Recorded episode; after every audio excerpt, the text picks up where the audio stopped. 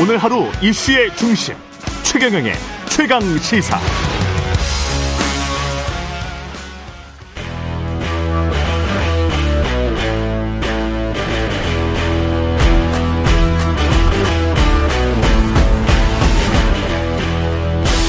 네, 한 주의 시작, 여의도 정치를 깊이 있고 날카롭게 들여다보는 시간, 정치 먼데이. 예, 오늘부터 새롭게 합류한 분입니다. 이정현 전 청와대 홍보수석 나와 계십니다. 안녕하세요. 네, 안녕하십니까. 예, 정치 먼데이의 새로운 멤버 환영하고요. 앞으로 시원시원한 전국 현안 해설 기대하겠습니다. 예. 워낙 시원하지 못해서. 예, 예, 웃음으로 화답해 주셨습니다. 수석님이 지금 부위원장 맡고 계신 게 지방 시대위원회. 오늘 출범식을 합니다. 오늘 출범식 하죠? 예, 오늘 3시에 출범식을 하고요. 예. 지난 금요일 날 임명장을 받았습니다. 위촉장이죠. 위촉장. 예. 예. 예.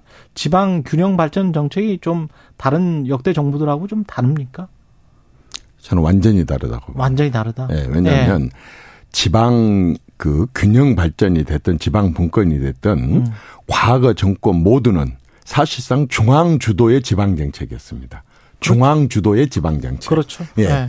그랬는데 이번에 지방 시대 출범과 함께 완전히 지방 주도의 지방 정책을 하기 위해서 일단은 특별 법을 만들었습니다. 국가 균형 발전 위원회하고 그다음에 그 분권 위원회를 2개를 합쳐 가지고 특별법을 하나 만들고 그 2개를 합쳐 갖고 기구를 말하자면 이 지방 시대위원회로 바뀌어 가지고 지금까지는 지방의 모든 발전 계획을 중앙에서 수립을 했어요. 근데 사실상 중앙에 앉아 있는 고시학계에 있는 사람들이 지방을 속속들이나 모르잖아요. 그렇죠. 지역 특성을. 예. 그래서 지역 특성을 가장 잘 아는 시장 군수들이나 또 시 도지사들에게 완전히 그 특화해서 그 지역의 사업을 할 수 있도록 그 계획을 지방에 맡기고 그걸 받아가지고 지방시대위원회가 심의 의결을 해서 완전히 지방에서 지방 발전 계획을 세운다.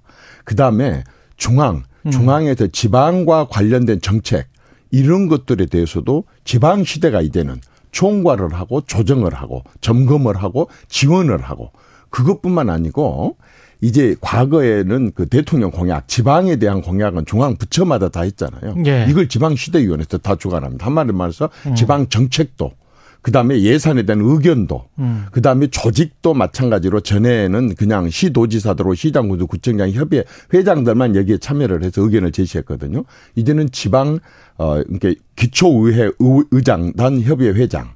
그다음에 도의회, 광역의회 의장단 회장까지 다 참여를 시키고 거의 모든 것들이 지방의 의견을 들어서 하는 것을 법적으로 제도적으로 이렇게 만들어놨고. 제일 서로 돈 달라고 그러고 서로 도로 놔달라고 그러고 그러지 않겠어요? 바로 이제 그런 점들이 심의 의결이라는 거 하는 것이고 예. 이제는 그렇게 권한을 이양받고 또 예산이나 재정을 이양받고 굉장히 많은 권한 이제 과세권까지 이제 앞으로 좀 이렇게. 단계적으로 지원을 할 생각입니다. 말하자면 지방에 해당되는 과세권에 대해서도.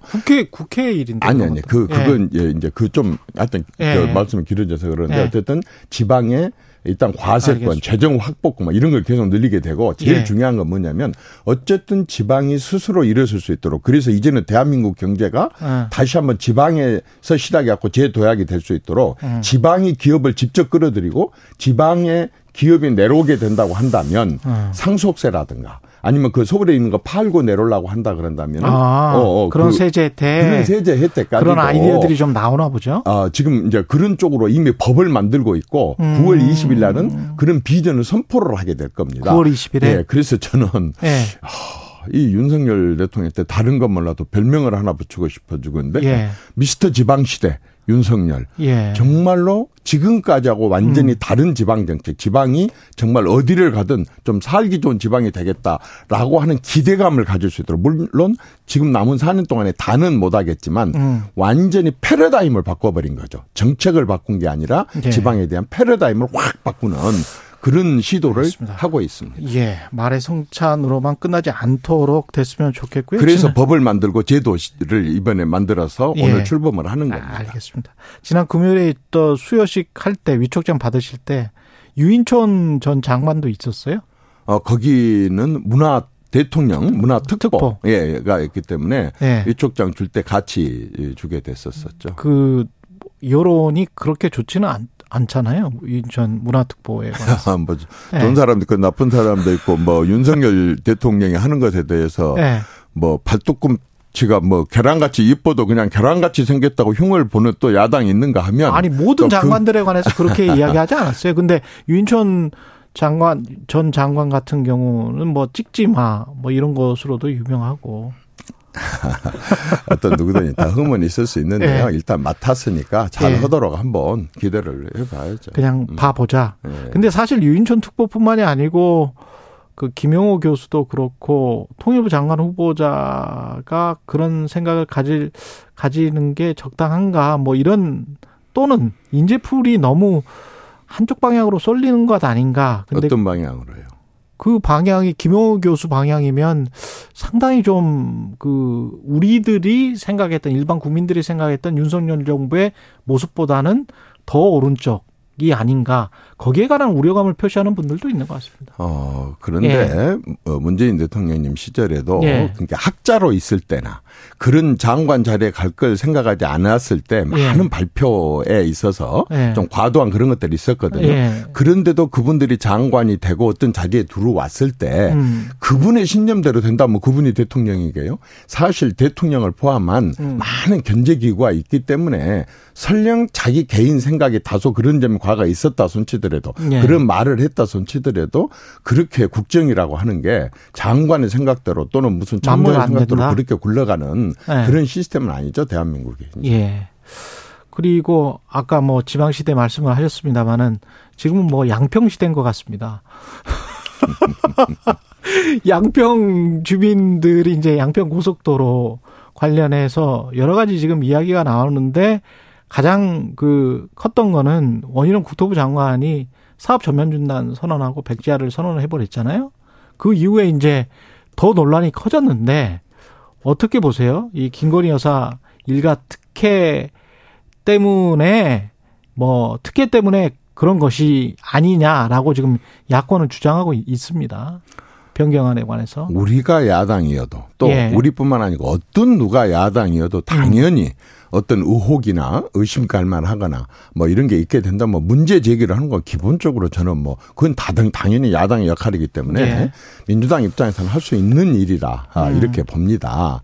그런데 우리가 하나 주목해야 될 게 있다고 생각을 합니다. 예. 지금은요 국가 시스템이나 국민의 수준이요 그렇게 뭐 대통령 일가하고 관련된 그에 대해 혜택을 주기 위해서 고속도로의 노선을 변경을 한다.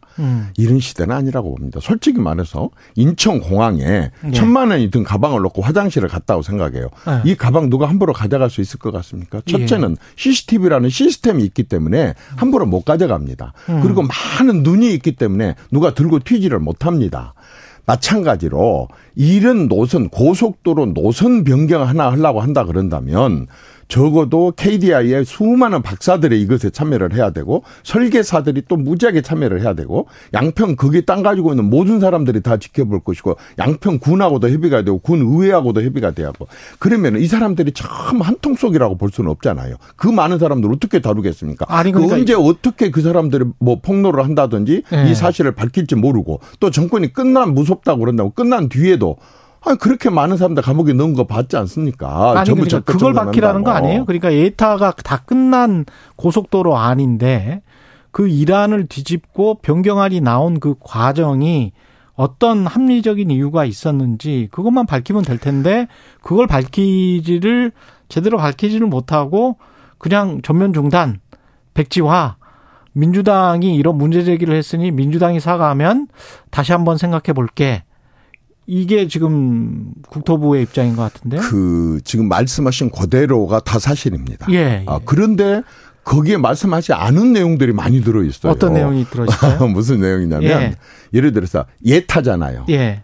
그럼 일반 국민들이 예타가 뭔지 일반 사람들 잘 모른단 말입니다. 예. 타당성 조사인데 예비적으로 한번 해본 겁니다. 예. 이 고속도로를 건설할 것인가 말 것인가부터 우선 아주 상세한 걸 놔두고 예. 예비 타당성 조사를 해서 여러 가지를 해갖고 아 이게 필요하다 할 때 예비 타당성 조사를 합니다. 예. 그때는 약간 잠재적인 겁니다. 완전 확정이 아니고. 그리고 그게 이제 되고 나서 예타가 이제 통과가 되고 그렇죠. KDI들이랑 연구기관이 통과가 되고 나면 그다음부터는 뭐냐면 타당성 조사랍니다. 예비 타당성 조사가 아니라 이번에는 진짜 타당성 조사를. 그러면 정말 이게 교통량에 영향을 미칠 수 있는 건지 아닌지, 그렇지. 어떻게 하는 것이 더 도움을 줄 수 있는 것인데 몇 가지 안이 있지? 한 가지, 두 가지, 세 가지 안을 2018년도에 이미 저기 뭡니까 민주당 정권 시절에도 예. 이 부분이 제기가 됐었었고 세 가지 안이 예. 그리고 그 양평 이제 군수를 포함한 그쪽의 국민들도 이쪽이 훨씬 더 낫겠다. 비용 한 140억 정도 더 들어가지만 하루에 6천 대의 차가 더 다닐 수 있는 적재 해소를 할 수 있기 때문에 이런 식으로 한다고 한다면 이게 훨씬 더 효과적이겠다라는 판단들을 다 해가지고 지금 예를 들어서 아까 말씀하신 것도 다 맞지만 또 이런 부분들이 많이 생략이 되고 있어요. 그 말씀도 저는 합리적이라고 봐요. 그러면 처음부터 그냥 고속도로를 좀 내륙 쪽으로 좀 더 쑥 넣는 게 합리적이다. 그래서 타당성 조사에서 이렇게 나왔기 때문에 우리는 이렇게 결정했다.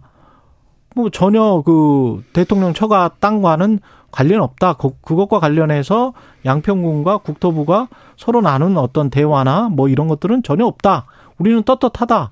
그대로 하겠다. 이렇게 말하면 되는 거 아닙니까? 제가 국토위원도 예. 아니고 국토부에 예. 근무한 사람은 아니다 보니까 잘은 몰라요. 근데 아까 그런 내용을 제가 어떻게 알고 있겠습니까? 예. 국토부에서 발표를 했기 때문에 알고 있는 겁니다. 제가 그냥 지어낸 게 아니라 예. 그런 말들을 다 했음에도 불구하고 예. 어쨌든 이것은 여야 간에 이제 완전히 그 어떤 쟁점, 정쟁이 돼버렸기 때문에 그 정쟁이 되는 부분 위주로 보도가 되다 보니까 그렇지 아까 말씀드린 건 제가 검색해갖고 찾은 거예요. 아니, 그러니까 그게 선후가 달라요. 왜냐하면 백지와 선언을 하고 난 다음에 여당에서 주장하는 내용을 지금 말씀을 하시는 거고 백지와 전에 만약에 그 이야기를 했다라면 그것만 가지고 이야기를 했겠죠. 근데 왜 갑자기 원희룡 장관이 전면 중단, 백지화, 이렇게 국토부 장관 개인이 결정할 것도 아닐 것 같은데 그렇게 지금 말씀하시는 대로 하면 타당성 조사까지 다 끝나고 전문가들이 다 의견을 냈고 변경한 3이 맞다라고 하면 그걸 국민들에게 설득하면 되잖아요. 주무부처 장관이. 아니 그 지금 국토부도 예. 그런 걸 냈었었고 합동으로도 냈었고 뭐 예. 여러 가지로 그 자료들을 내긴 냈습니다. 그런데 저는 지금 이런 논쟁이 예. 지금 김건희냐가 아니냐가 아니라 교통이 예. 많이 굉장히 체증되고 힘들고 어려우니 지역민들이나 그쪽에 도로를 이용한 사람들이 이 도로를 내야 된다는 게 문제고 이 내는 그 문제를 가지고 일단은 진행을 하고 어떤 문제가 있을 때는 그것대로 또 뒤에 뭐 다른 배경이 있으면 그건 찾아내면 되는 거예요. 그런데 그걸 그런 문제가 있다라고 제기를 한 쪽은 민주당이고 그걸 완전하게 입증을 시킬 수 있는 사람들도 입증을 시켜야 되는 책임 있는 사람들도 저는 민주당이라고 아니, 생각을 해요. 그리고 예. 이런 부분들에 대해서 뻔히 지금 이렇게 정쟁으로 대통령 부인의 문제를 가지고 계속해서 이제 다음번 총선까지 갈 게 뻔한데 그렇다고 한다면은 저기 뭡니까 이 정권에서 임명한 건설 저 국토부 장관 입장에서는 아 그렇게 문제가 돼갖고 그 말하자면. 그 누구를 위한 그런 도로라고 한다면 그럼 내가 중단할게. 그 대신 그 다음 정권에서 해도 되고 그 다음 정권에서 해도 되고 우리가 너희들을 그렇게까지 의심했고 정쟁으로 가려고 한다면 안 하면 그쪽 그 사람은 이득 안 보게 해주면 되는 거 아니냐 이런 식이라고 저는 봐요. 그래서 그게 합리적인 선택이었다. 아니야, 뭐 합리적인 선택으로 저는 뭐 예. 합리적인 선택이 아니다 이렇게 저는 지금 얘기하고 싶지가 않습니다. 예. 다만 제가 이 대목에서 한번 얘기를 하고 싶은 게 있어요. 사실 지금 이번에도 대통령 부인에 대한 얘기잖아요. 예. 이 정권 들어와서 1년 내내 민주당은 대통령 부인에 대한 얘기를 주로 많이 했어요. 근데 이 들어와서만이냐. 대선 기간 동안에도 그랬고 그분이 그 정권이 임명했었던 검찰총장 부인으로 있을 때에도 그 부인 문제만 계속했어요. 저는 민주당한테 좀 얘기를 하고 싶어요. 당신들은 지금 정치하는 사람이고 다시 정권을 잡겠다는 숙권하겠다는 사람이라고 한다면 숙권의 상대인 윤석열 후보, 윤석열 대통령, 윤석열 총장을 바라보고 윤석열 눈을 쳐다보고 윤석열이하고 좀 싸워봐라. 어떻게 한 번도 아니고 두 번도 아니고 3년 내내 정작 자기 상대이고 카운터 파트너인 윤석열은 상대를 하지 않고 막 그렇게 가족들을 가지고 그런 식으로 공격을 하는 정당과 정쟁을 하게 된다고 한다면 그게 정말 국민들이 제대로 신뢰를 할 수 있다고 보느냐. 물론 지지자들은 환장하고 미치고 좋아하겠죠. 그렇지만 중도에 있는 사람들은 아이 그만 좀 해라. 지금은 무슨 이조시대 때도 아니 조선시대 때도 아니고 무슨 예속 논장을 하는 듯이 만장 글씨를 뭘로 쓸 거냐고 저기 뭡니까 장례도 6개월 동안 장례도 안 치르고 싸우는 그런 싸움을 계속 국민들한테 보여줄래? 좀 윤석열 눈을 쳐다보고 윤석열이라고 한번 싸워봐라. 이런 얘기하는 사람들 많습니다. 이제 언론인으로서 제가 이게 좀 합리적으로 되려면, 자, 고속도로는 국책사업입니다. 국책사업인데 그게 국토부 장관이 국책사업과 관련해서 지금 말씀하신 거 다 믿고 타당성 조사를 했는데 이런 논쟁이 발생을 했다. 그러면 그 관련해가지고 고속도로는 어디까지 놓고 나중에 뭐 지방도로나 이런 거를 할 때 국토부에서 좀 도와주겠다. 이런 식으로 하면서 양평군이 발전할 수 있도록, 그리고 서울 왔다 갔다 하는 수도권 사람들도 편리하게 양평에 갈 수 있도록 그렇게 하는 그런 어떤 정책을 가지고 이야기를 할 것 같아요. 고속도로와 지방도로의 어떤 결합 같은 거. 근데 양서면, 강상면, 고속도로 어디까지 그냥, 예? 이것만 핵심 쟁점이 되는 이유는 결국은 김건희 여사 땅이 거기에 있기 때문이 아닌가. 만약에 김건희 여사 땅이 거기에 없이 그냥 양서면에 고속도로 그냥 놓고 나머지는 국도나 뭐 지방도로나 편리한 어떤 농로를 잘 만들어 주겠다든가 뭐 이런 식으로 문제를 충분히 해결할 수 있을 것 같은데, 그런 합리적인 선택이나 대안 같은 거는 제시하지 않고 전면 중단, 백지화 이렇게 감정적으로 나오는 거는 이게 좀 이상하지 않아요? 저기 다니면 제가 예. 솔직히 이 문제에 대해서 전문가들이 아니지 않습니까? 예. 한쪽의 얘기, 한쪽의 얘기만 듣고 하는 얘기고, 예. 아니, 그런 식으로 얘기한다 그런다면은 저 민주당 출신의 저 군수 땅이 또 먼저 그러면 본안 거기에 그렇게 많이 있다면서요. 뭐 만 제곱평방미터가 넘는 어마어마한 땅들이 그쪽 일가 땅들이 있다면서요. 예. 그러면 그 군수 땅 지켜주려고 그쪽으로 그렇게 고집하냐 이렇게 얘기를 하면 뭐라고 하겠어요. 그러니까 이 문제는 만약에 정 문제가 된다고 한다면 뭐 또 다른 방법으로 또 해소를 하게 해 나가는 거고, 저는 민주당이 들으면 화날 소리겠지만은 사실 이 문제를 갖고 서로 이제 고무줄을 갖고 팽팽하게 최기자님하고 당기고 있어요. 예. 그래서 내가 툭 놔버렸어요. 예. 굉장히 뒤로 벌렁 자빠지면서 예. 말하자면은 이 다치는 예. 좀 하여튼 양쪽 다 이 문제를 접근하는 방법들이 이야기하지 말자. 예? 관련해서 이제 이야기하지 말고 합리적인 대안을 다시 찾아보자. 어쨌든 다시 찾아보도록 해야죠. 왜냐하면 예. 주민들이 문제니까. 이게 지금 정당의 문제가 아니라 그렇죠. 그걸 이용하는 주민들의 문제니까 국민을 예. 조금이라도 생각해가지고 양쪽 다 한 발씩 좀 물러서라. 저는 그렇게 얘기를 하고 싶습니다. 오염수 관련해서는 지금 그 나토 정상위 그 참관으로 참석하시는데 기시다 총리를 만날 것 같습니다. 무슨 말을 해야 된다고 보십니까? 어쨌든 뭐 대한민국 예. 대통령이니까 예. 이런저런 우려와 염려가 제기되고 있는 만큼 대한민국 국민의 생명 그리고 안전 이 부분에 대해서 투명하고 또 계속해서 검증할 수 있는 그런 시스템을 만들고 해가지고 이런 국민들의 우려나 염려 저 주변 국가들이 그런 걸 느끼지 않도록 뭐 그런 얘기를 하지 않겠어요. 국민의 생명과 안전 이 문제에 대해서 아마 우리 대통령 입장에서는 그렇게 얘기를 할 겁니다. 그러나 이 문제는 대통령이 정무적이고 정치적으로 해결할 문제가 아니고 과학자들이 정말로 안전에 이상이 없느냐 정말로 국민들의 생명에 문제가 없는 거냐라고 하는 것을 과학자들이 입증을 해야 된다고 저는 이렇게 생각을 합니다. 예. 근데 과학자들이 만약에 의견이 갈린다면 어떡하죠? 그래서 저는 그 갈리는 과학자들이 예. 나오라 이겁니다. 나와서 지금 우리처럼 예. 이렇게 토론을 하라 이겁니다. 근데 그 반대되는 그런 과학자들은 잘 안 나오고 예. IAEA 국제기구인데 여기는 완전히 정쟁기구나 정당기구가 아니지 않습니까? 어느 정당이 만들어놓은 것도 어느 진영이 만들어놓던 그런 기구도 아니고 예. 여든 야든 집권할 때마다 상대를 해야 되는 그 기구인데 이 총장이 직접 한국에 일본에 와가지고 문제가 없다는 걸 얘기를 했는데 예. 이것은 또한 아까 그 양평 그 문제하고 똑같습니다.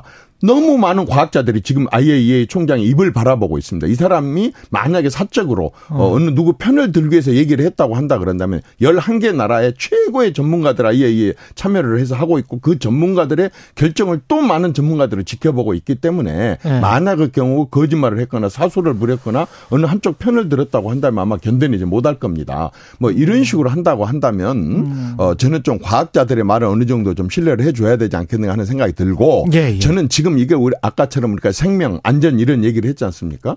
지금 우리한테 더 급한 것도 또 있습니다. 예. 그건 안심입니다. 안심. 이 안심을 못하게 공포를 자꾸 조장을 하게 되면 공포를 제일 조장하지 말자. 피해를 입게 되냐면은 그 연안에서 고기 잡는 사람들. 그렇죠. 태평양이나 네. 이런 데 가서 말고 연안에서 고기 잡는 어부들이나 어업에 종사하는 사람들, 또 양식하는 사람들. 더 중요한 거 많은 빛을 내 가지고 지금 완전히 그 저기 일식집이라든가 이런 생선 가게를 하는 사람들이라든가 이런 사람들 대부분이 서민들이잖아요. 네. 이런 사람들이 엄청나게 피해를 입게 됩니다. 그건 공포감 때문에 안 와버리면. 그 사람들의 영업이 안 되고 한다 그런다면 그건 정말 이로 형언할 수 없는 피해를 준다고 보기 때문에 예. 어떻게 하는 것이 이런 국민들을 안심시켜서 마음 놓고 해산물을 먹을 수 있게 할 것인가. 이게 굉장히 시급한 일이고 이걸 해줄 수 있는 사람은 정치인의 입이 아니라 과학자들의 입으로 검증된 그런 자료를 갖고 이렇게 해야 되지 않겠는가 하는 생각이 듭니다. 알겠습니다. 여기까지 듣겠습니다. 이정현 전 청와대 홍보수석이었습니다. 고맙습니다. 네, 감사합니다.